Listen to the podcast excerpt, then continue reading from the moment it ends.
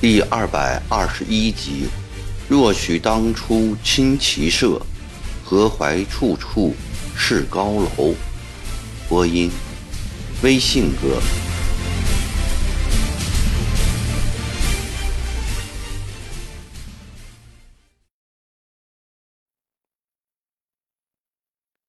新湘军的再次大败和何防之策的彻底破产。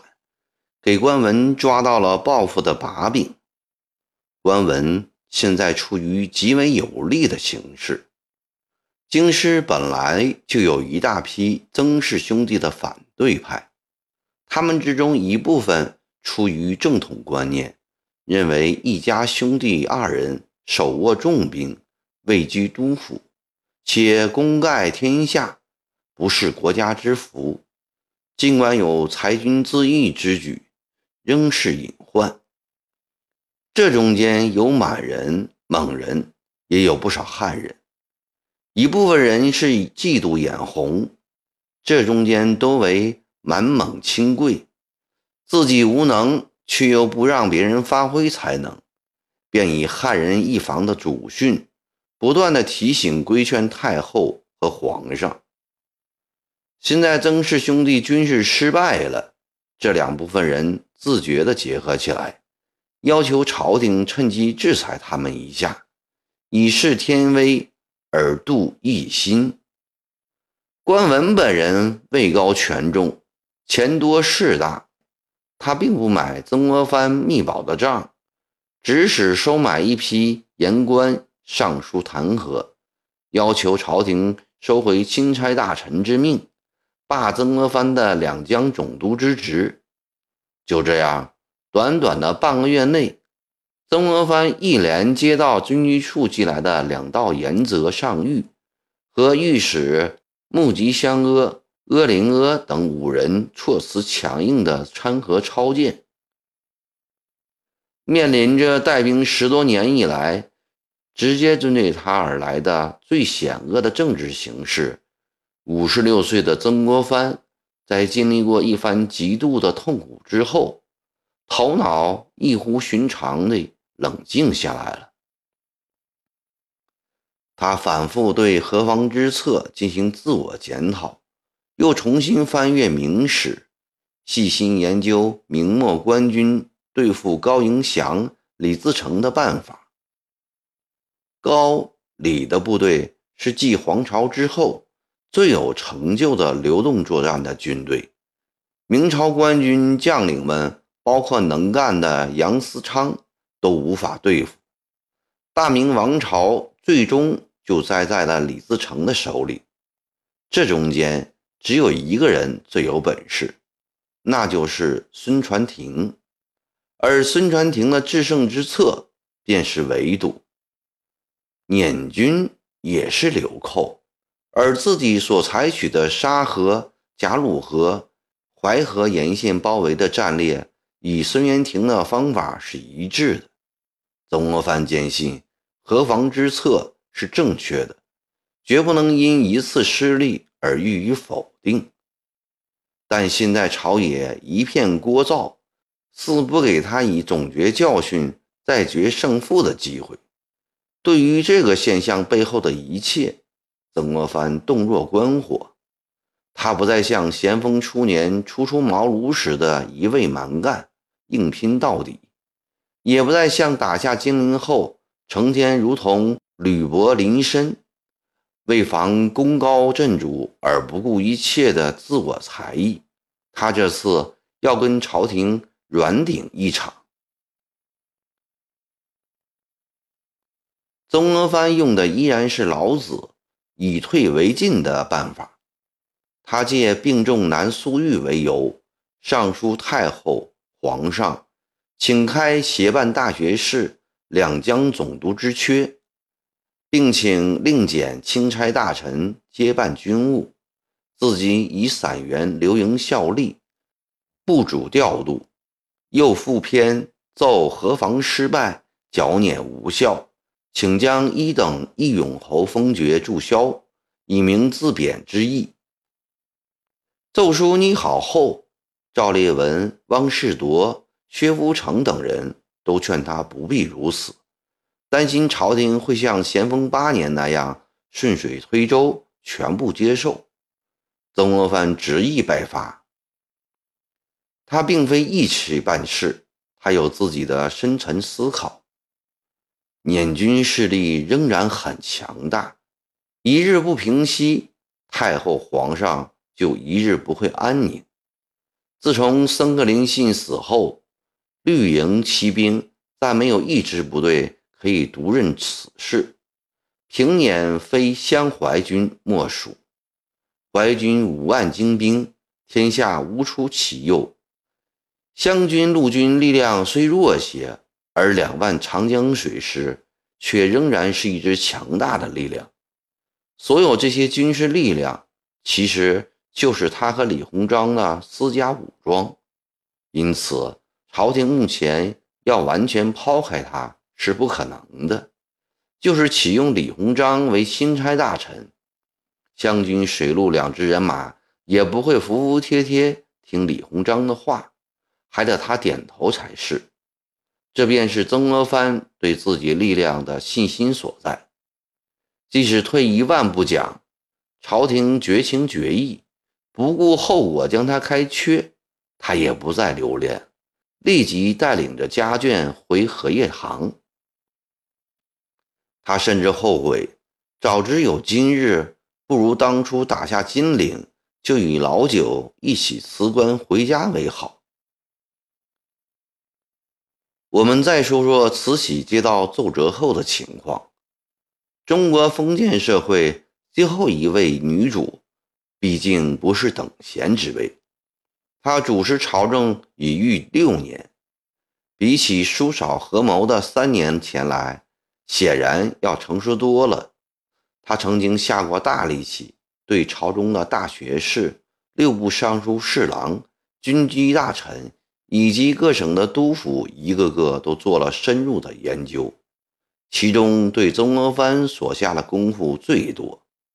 自道光十八年点翰林以来，三十年间，曾国藩每年做的事情，以及年终考评密语，宫中都完整的保存着，慈禧全部调来审阅，再加上这几年的直接交道，尽管从来没有见过面。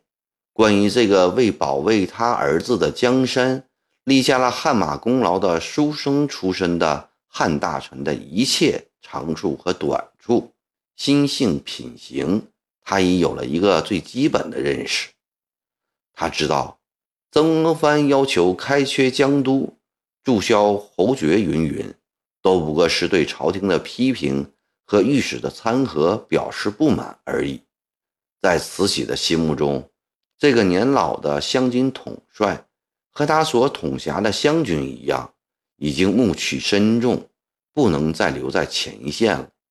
希望只能寄托在年富力强的李鸿章和方兴未艾的淮军身上。按照慈禧的意思，军机处拟了一道上谕：年狱以来，曾国藩所派将领。池豫东、豫、楚、皖等省不遗余力，迁匪已颇不少，虽未能聚产全功，亦非一物军群者可比。御史莫吉香阿等人之书，着物庸异。曾国藩召回两江总督本备，湖广总督暂属两江总督李鸿章。着授为钦差大臣，专为剿捻事宜。朝廷赏功之典具有权衡。该大臣原古人自贬之意，请斩注销侯爵，着无庸议。上谕到了曾国藩手里，他心中甚为不快。太后、皇上虽作安抚，实际上仍认为他剿捻无能。逼令他离开前线，他不服气，又上了一折。钦差大臣官房以击送徐州，交李鸿章之令。清奉谕旨，赐臣回本位。臣自度病体，不能胜两江总督之任。若离营回蜀，又恐不免畏难取巧之机。请仍在军营照料一切，维系相怀军心，恕不乖古人敬粹之意。为表示自己的决心，曾国藩将朝廷颁发的两江总督和一董一永侯两颗铜印封起来，另刻木质官房一颗，协办大学士两江总督一董侯行营官房。并将此事附篇上奏。慈禧太后看完这道奏折后，微微一笑，命经济处再拟旨。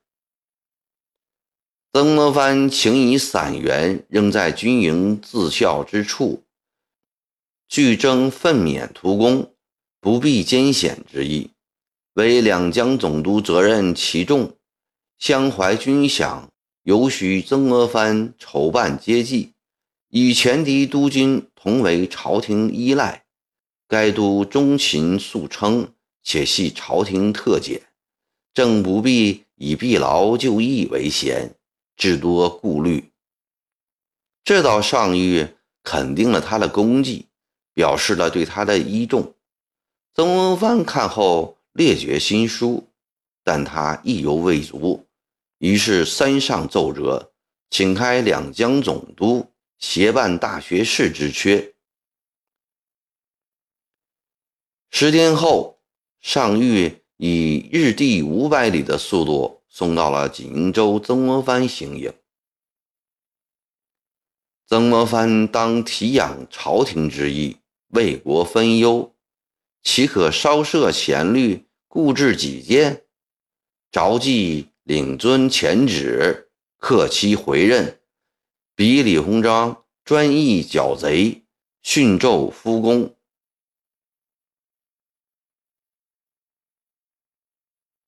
显然，慈禧为曾国藩三请开缺的举动而愤怒了。双方都未在原定的基调上后退一步。赵烈文、汪士铎等人都来劝说，就此罢休算了。曾国藩也觉得骑虎难下，最后他下定了狠心，与其这样以失败之缘重回江宁，难言见江东父老，不如干脆让他全部开缺，回荷叶塘做老农算了。辞职毕竟不是谋反，再有人从中挑唆搬弄。也不至于到达杀头灭门、前功尽毁的地步。只要不到这一步，他就不怕。正义第四次在辞江都时，内阁又传来一道上谕：曾国藩找补授大学士，仍留两江总督之任。慈禧太后终于让步了，曾国藩也就不再顾请了。他收拾行李，带着幕僚们打马重回江宁。一路上心事重重，很少说话。在徐州城外路过有名的折柳长亭时，曾国藩在轿中隐隐见长亭粉壁上题满了诗，打头的一行字大写，写的像是“中兴将帅勇”几个字。他吩咐停轿。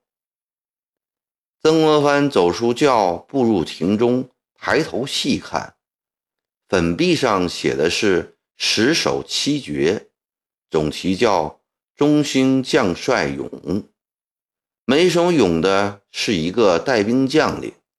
他一首首看着，前八首像是咏的塞山阿、乌兰泰、吴文荣。江中元、何桂清、胡林翼、盛宝、森格林信，看到第九首时，他的心跳了起来。那时写道：“古今无两庆封侯，北晋西乎无善谋。若许当初亲骑射，何怀处处是高楼？”此时的高楼，所指的是山东潮州高楼寨，也就是僧格林信被捻军斩首于此。曾国藩心想：“这不正是永了他自己吗？”曾国藩满面羞愧。薛福成吩咐亲兵：“村里野雨，无礼之甚，还不赶快屠掉他！让他留着吧，也好做面镜子照照。”曾国藩有气无力地挥了挥手。蹒跚地走进了绿林大轿。